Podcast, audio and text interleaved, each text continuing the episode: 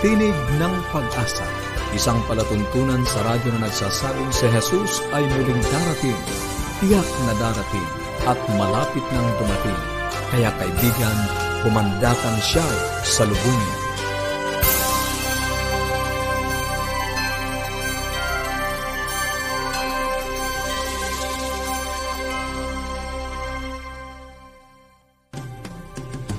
Maligaya at puno ng pag-asang pagkikinig mga kaibigan. Kami pumuli ang inyong mga lingkod dito sa Tinig ng Pag-asa, Pastor Ner Caranza. Maligaya at puno ng pag-asa pakikinig mga kaibigan. Ako naman po si Misty Bontile. Nag-aanyaya na samahan niyo kami sa 30 minutong talakayan tungkol sa ating kalusugan, pagpapanatiling matatag ng ating sambahayan, at higit sa lahat sa pagtuklas ng pag-asang nagmumula sa salita ng Diyos. Binabati natin ang ilan sa ating mga tagapakinig, si Lorena Baloy dyan sa Tansa, Cavite. Hello, Lorena H. Baloy.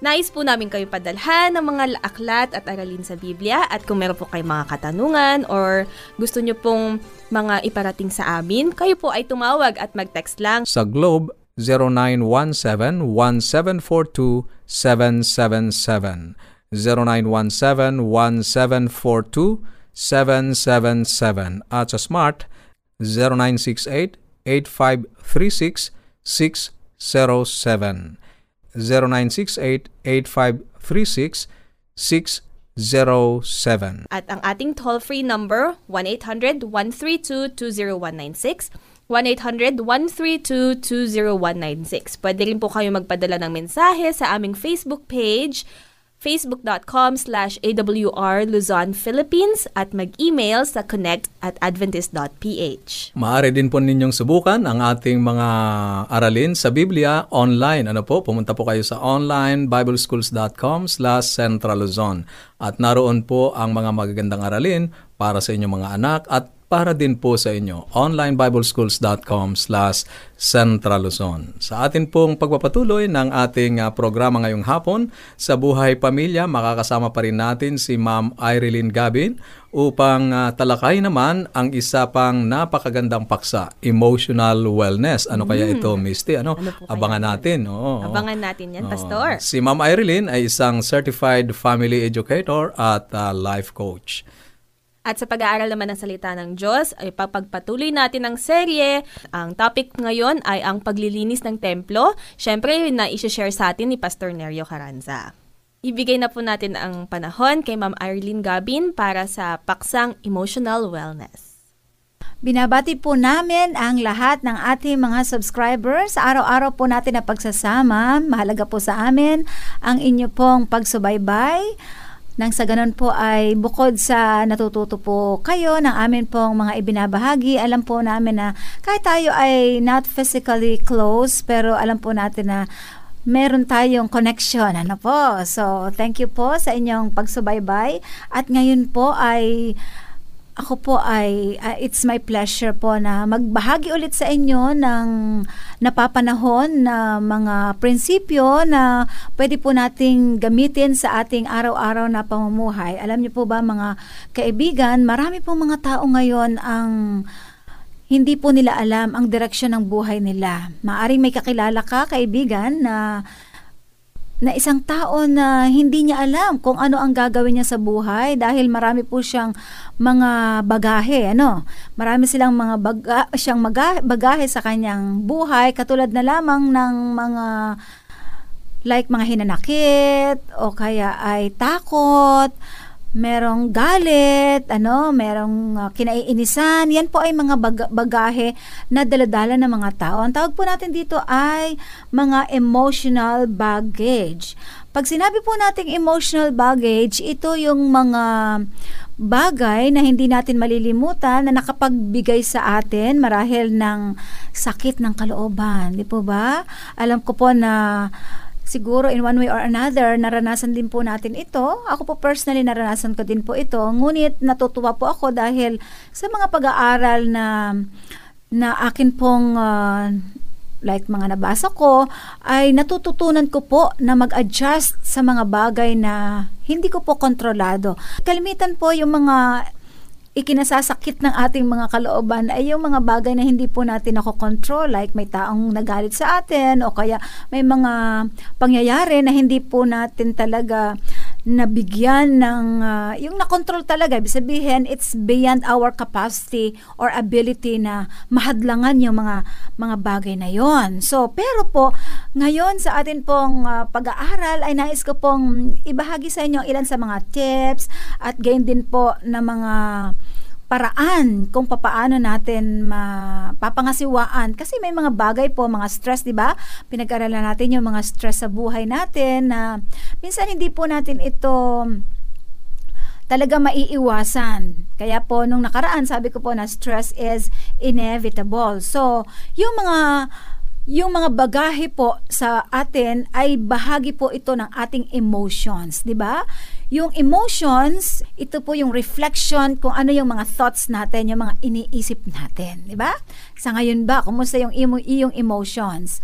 Ang emotions po ay mahalagang mahalagang bahagi ng human personality. Kasi po, kahit saan kayo pumunta, talagang ang emotion dala-dala ninyo, no? So, emotions seem to emotions seem to rule our daily lives. Kahit na ano ang ginagawa mo, kaibigan, kahit nasa work ka, nasa loob ng tahanan, at kahit na personal na meron kang activities, still emotions are a part of your interactions or in your engagement in your work, whether it's negative or positive emotions. Ilan po sa mga positive emotions yung ikaw ay, di ba, masaya ka, ganon. Pero, may mga negative emotions na dito po tayo nagkakaroon ng problema. Yung may mga, minsan tayo malungkot, natatakot tayo, hindi natin alam kung anong gagawin. Pero nais kong sabihin sa iyo, kaibigan, sa unang bahagi ng atin pong lecture na ito, na ang emotions ay makapangyarihan. Emotions are powerful, whether they are negative or positive. Di ba? Pero mahalaga yung awareness natin. Alam mo kung ano yung emotion mo ngayon, para alam mo kung paano ka mag-adjust, ano ang gagawin mong pangasiwa dito. Uulitin ko, kaibigan, emotions are powerful. Maging ito ay negative or positive emotions. Pero ang nais po ng ating Panginoon, ang atin pong pagyamanin ay yung ating positive emotions. Iiwan ko kaibigan ang mga katagang life is beautiful whether you are having some negative circumstances but there is still something beautiful in life. So, pagyamanin po natin ang mga positive emotions upang sa ganon, maging masaya po ang ating buhay at ito'y magdulot sa atin ng tagumpay. Maraming salamat po. Maraming maraming salamat, uh, Ma'am Ay, sa napakagandang mga payo upang atin pong maisaayos ang ating mga emosyon. Ano, Misty? Napapatok yan ngayon sa mga millennials at lalo na sa mga panahon ngayon. Dudugtungan pa po natin yan bukas, kaya abangan po ninyo. Okay po, kung meron po kayo mga katanungan or ano man ang gusto nyong iparating sa amin na mga mensahe, tumawag lang po kayo at mag-text. Sa Globe, 0917-1742-777. 0917-1742-777. At sa Smart, 0968-8536-607. 0968-8536-607. Ang ating toll-free number, 1-800-132-20196, 1-800-132-20196 at pwede rin po kayo mag-message sa ating Facebook page, AWR Luzon, Philippines at mag-email sa connect at adventist.ph. Pakinggan naman natin ngayon ang isang napakagandang awit na inawit ni Nathan uh, Ortega, Susundan Kita, Jesus.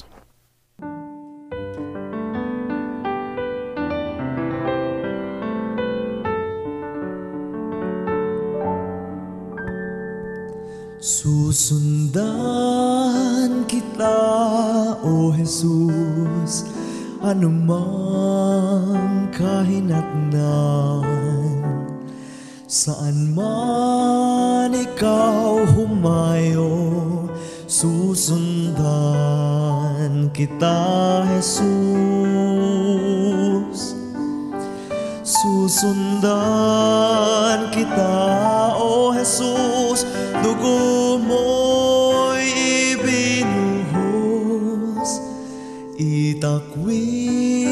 ka man ng lahat, susundan kita, Jesus.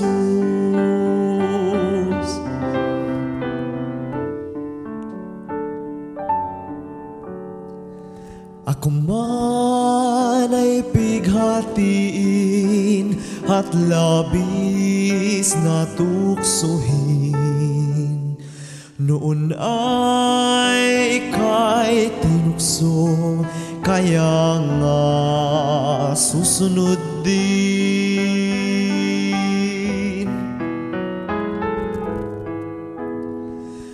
Bagaman ako'y akayin sa kadalamhatian, ikaw ay dinalamhati, ako ay susunod din. Susundan kita, O Jesus, dugo mo'y binuhos, itakwil ka man ng lahat, susundan kita, Jesus, susundan kita, O Jesus, dugo mo'y binuhos, itakwil ka lahat, Maraming salamat sa napakagandang awitin. Ngayon naman po ay dadako naman tayo sa ating paksa na ang Israel sa propesiya, mga himala ngayon, ang paglilinis ng templo na ipagkakalob sa atin ni Pastor Ner Caranza. Pastor Magpapatuloy Ner. tayo, Misty. Ano, natutunan natin doon sa huli nating pag-aaral kahapon na kung ipahahayag natin ang ating mga kasalanan, ang lahat ng kasalanang ating nagawa sa nakalipas at sa kasalukuyan ay napatatawad ng ating Panginoong Hesus at tayo ay tatayong walang kasalanan sa harap ng Diyos Ama. Habang tayo ay nananatiling nasa kay Kristo o nananampalataya sa ating Panginoong Heso Kristo. At pagkatapos ay ibinibigay niya sa atin ang kanyang sakdal na katuwiran o pagsunod. Kaya ang hinihingi ng kautusan ay ah, ibinibigay na, ng ating Panginoong Iso Kristo sa pamamagitan naman ng ating pananampalataya sa Kanya. Ito lamang ang tanging paraan na makatitiyak tayo na iniligtas tayo ng Diyos. Ang tanong ay, ano ang aking gagawin upang malaman na ako ay may buhay na walang hanggan? At yan ay sinagot ni Juan sa unang Juan, Kabanatang 5, talatang 10 at 12, misti. Babasahin ko po at ang sinasabi, ang nananampalataya sa anak ng Diyos ay may patotoo sa Kanya, ang hindi nananampalataya sa Diyos ay ginagawang isang sinungaling ang Diyos sapagkat hindi sumasampalataya sa patotoo na binigay ng Diyos tungkol sa Kanyang anak. At ito ang patotoo na tayo'y binigyan ng Diyos ng buhay na walang hanggan at ang buhay na ito ay sa Kanyang anak. Ang kinaroroonan ng anak ay kinaroroonan ng buhay. Ang hindi kinaroroonan ng anak ng Diyos ay hindi kinaroroonan ng buhay. Maliwanag ang salita ng Biblia na binasa ni Misty. Ano? Ang pagtanggap sa buhay na walang hanggan ay totoong madali lamang. Ano? Ang kailangan lamang para maligtas ay ang anak, si Jesus. Kung ikaw ay na kay Jesus at si Jesus ay nasa iyo, mayroon kang buhay na walang hanggan. Yan ang ah, ating binasa. Kung wala ka kay Jesus, wala kang buhay na walang hanggan. Kung hindi mo paniniwalaan yan, ginagawa mong sinungaling ang Diyos. Kung ang kailangan lamang natin upang maligtas ay ang anak, kung gayon, paano mapapasa atin ang anak? Ang sagot ni Juan sa unang Juan, Kabanatang 5, talatang 13 hanggang 15 ay ah, pakibasa nga, Misty. Ito po ang sagot ni Juan, ang mga bagay na ito ay isinulat ko sa inyo upang inyong maalamanan na kayo'y mayroong buhay na walang hanggan. Sa makatwid ay sa inyong nananampalataya sa pangalan ng anak ng Diyos. At ito ang nasa ating pagkakatiwala sa Kanya na kung tayo'y humingi ng anumang bagay na ayon sa Kanyang kalooban, ay dinidinig ta- niya tayo. At nalalaman natin na nasa atin ang mga kali- kahilingang sa Kanya'y ating hiningi. Kaibigan, kailangan lang nating sampalatayanan yung hinihingi natin. Lalong-lalo na kung ang ating hinihingi ay ang kapatawaran at ang pananahan ng ating Panginoong Kristo sa ating mga buhay. Ano? Kung ating hingin si Jesus na mapa sa ating mga buhay, matitiyak natin ang buhay na walang hanggan ay ipagkakaloob sa atin sapagkat si Jesus ang nagtataglay ng buhay na walang hanggan. Tayo ay naligtas sa pamamagitan ng pananampalataya at ang ibig sabihin nito ay kailangan lang nating hingin na si Jesus ay sumaating mga buhay at paniwalaang siya talaga ay naroon gagawin mo talagang realidad sa buhay mo, Misty. Ang pananampalataya ay pagkaalam na si Jesus ay nasa ating mga buhay. Uh, conscious ka na ang ating Panginoong Kristo ay nasa iyong buhay, kaya siya ang nabubuhay sa iyo. Ang iyong mga naunang mga gawi ay mawawala sapagkat yun ay papalitan ng bagong mga gawi na sangayon sa kalooban ng ating Panginoong Kristo. Paano tayo makatitiyak dahil siya ay nangako. Sinabi ng ating Panginoong Kristo, Narito ako'y nakatayo sa pintuan at tumutuktok. Kung ang sino man ay dumirinig ng aking tinig at magbukas ng pinto, ako ay papasok sa kanya sang-ayon sa Apokalipsis, Kabanatang 3, Talatang 20. Tiniyak yan sa atin ni Jesus na kung hihingin natin sa Kanya, siya ay sa sa atin. Hindi natin kailangang maghintay ng mga mahimalang kaloob o kakaibang damdamin. Hindi natin kailangang maghintay hanggang ang ating mga buhay ay makarating sa antas ng parang katanggap-tanggap na pagganap bago tayo magkaroon ng katiyakan sa buhay na walang hanggan. Malalaman natin ng may katiyakan na tayo ay may buhay na walang hanggan at ligtas sapagkat sinabi niya sa atin sa kanyang salita na ipagkakalob niya ito sa atin kung ating hihingin. Hindi ito nakabatay sa ating mga emosyon o kaya paghahanap ng mga kakaibang damdamin na nangyari sa atin bago natin matiyak na ang ating Panginoong Kristo ay nasa atin. Ang kailangan ay sampalatayanan ang salita ng ating Panginoong Isus sapagkat ito ay ibibigay sa atin kung ating hihingiin. Ang ating katiyakan ay nakabase sa kanyang pangako. Pakinggan ninyo ang sinasabi ng Biblia sa Hebreo Kabanatang 11, talatang 1. At ang sinasabi ngayon, ang pananampalataya ay siyang kapanatagan sa mga bagay na hinihintay, ang katunayan ng mga bagay na hindi nakikita. Ayan. Nakita mo ba kaibigan kung bakit gusto ni Satanas na ilayo ang ating tingin mula sa sakdal at kompletong ginawa ni Kristo para sa atin tungo sa pagtitiwala sa ating sariling pagsunod o sa mga malahimalang nangyayari sa atin? Kung sa mga ito tayo titingin, hindi tayo makatitiyak kailanman ng pagtanggap sa Diyos. Ngunit alalahanin ang Apokalipsis, Kabanatang 12, Talatang 17 at uh, Talatang 14 hanggang 12 ay inihayag ang dalawang punto ng pag-atake Inaatake ni Satanas hindi lamang ang mga may pananampalataya ni Jesus, ngunit ganun din ang mga sumusunod sa kautusan ng Diyos. Kaya ang anyayahan si Jesus sa ating mga buhay ay hindi lamang simpleng pagsasabing, Jesus, manahan ka sa aking buhay. Kailangan muna nating kilalaning tayo ay makasalanan at magpasya na tatalikod na sa mga kasalanan. Iyon ay tinatawag na pagsisisi. Si Jesus ay hindi lamang natin tagapagligtas. Siya rin ay ating Panginoon at puno. Ang ibig sabihin ng Panginoon Misty, siya yung masusunod sa ating buhay. Mm-hmm. Ang si Jesus ay Panginoon, ay nangangahulugang si Jesus ang namumuno o nangangasiwa ng ating mga buhay. Ang anyayahan si Jesus sa ating puso ay pagpayag na siya ang manguna. Ito ay sapat na pagtitiwala sa Diyos nakakayanin nating manalangin na kagaya ni Jesus ng katulad na panalangin, Ama, hindi ang aking kalooban, kundi ang iyong kagustuhan ang mangyari.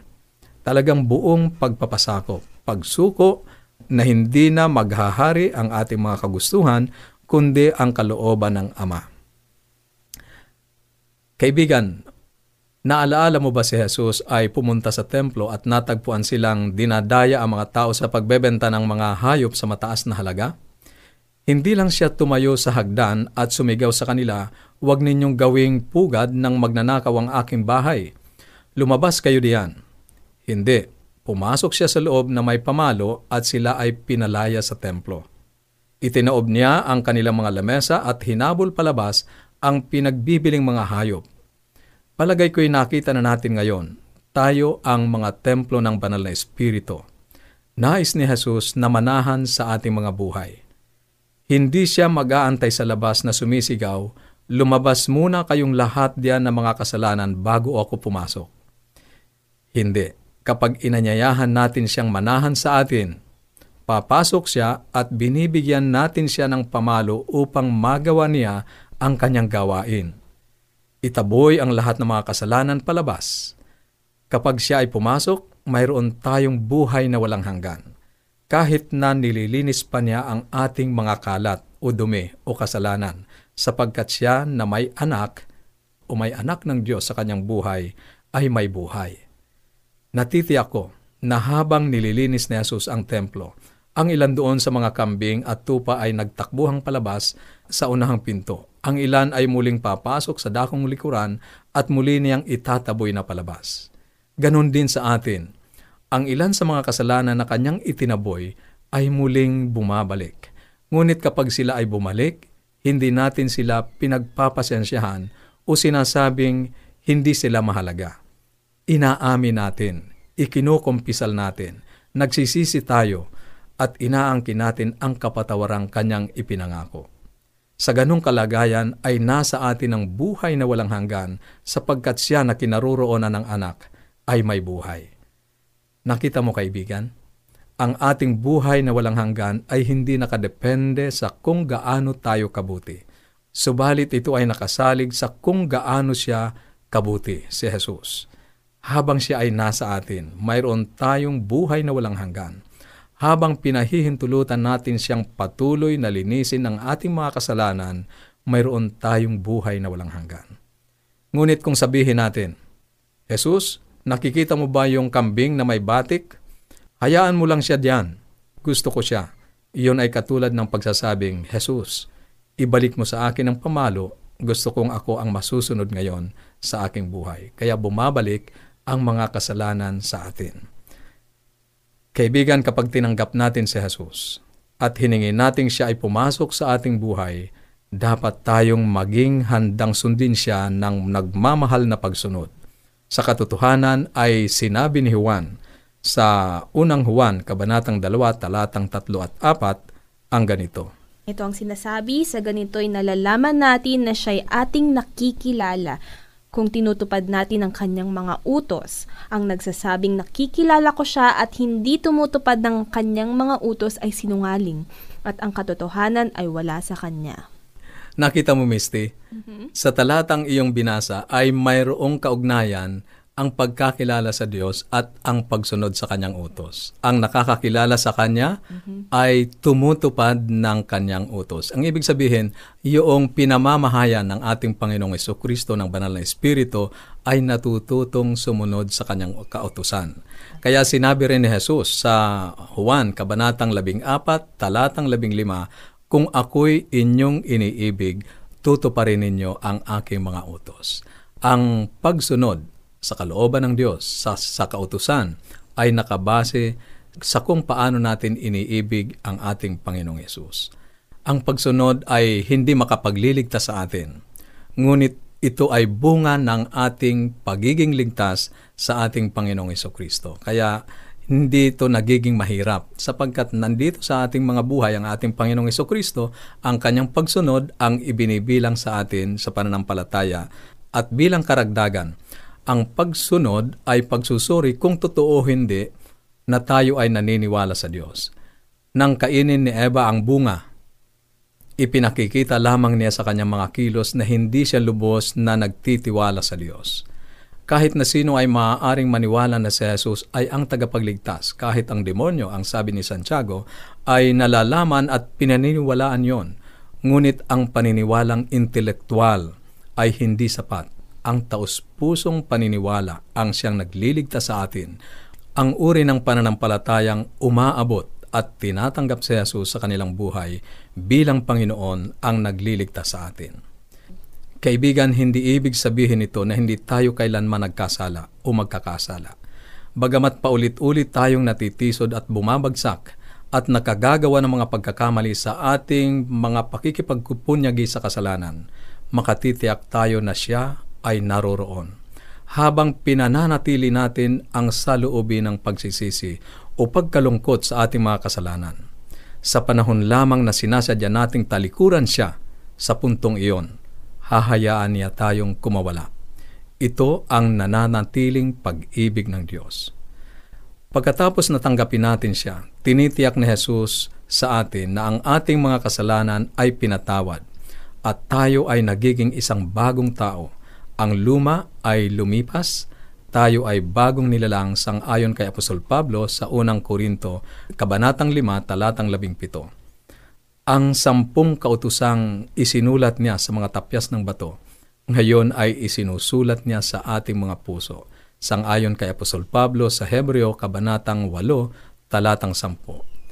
Wala na tayong pakialam sa kasalanan sapagkat ngayon ay nasa ating puso ang marubdob na pagnanais na hayaan si Jesus na ipamuhay ang kanyang pamumuhay sa pamamagitan natin.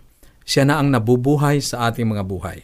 Sa kapangyarihan ng banal na Espiritu, makapamumuhay tayo na nagtatagumpay na buhay mula sa mapang-aliping kasalanan.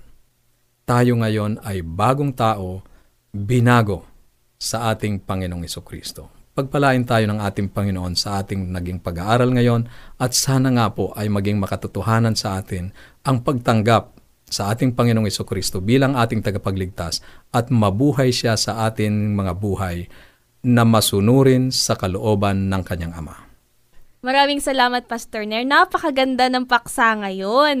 Once na i-claim natin ang pagsunod kay Jesus, mm-hmm. Um, for sure na maganda ang ibibigay sa atin ng Panginoon at tutuparin niya ang mga pangako niya sa atin. Kaya kung meron po kayo mga katanungan or ano man po ang gusto niyong iparating sa amin, tumawag or mag-text lang. Sa Globe, 0917-1742-777. 0917-1742 0968-8536-607. At sa Smart, 0968-8536-607. 0968-8536-607. At ang ating toll-free number, 1-800-132-20196, 1-800-132-20196. Maaari din po kayo magpadala ng mensahe sa ating Facebook page, facebook.com slash awr Luzon, Philippines at mag-email sa connect at adventist.ph. Marami pa po tayong mga aabangang mga paksa, kaya wag po kayong bibitaw at kayo po ay patuloy na sumaybay, sumubaybay sa ating uh, programa. Makipag-ugnayan po kayo sa amin at sa atin pong pansamantalang paghihiwa-hiwalay, baunin natin muli ang salita ng ating Panginoong Diyos sa Apokalipsis Kabanatang 22, Talatang 20 ang nagpapatotoo sa mga bagay na ito ay nagsasabi, Oo, darating ako. At habang hiniantay natin ang kanyang pagdating, panghawakan natin ang kanyang salita sa Isaiah 59.1. Narito ang kamay ng Panginoon na hindi maikli, na hindi makapagliligtas, ni hindi mahina ang kanyang pandinig na ito'y di makakarinig. Hanggang sa muli. Maraming salamat po.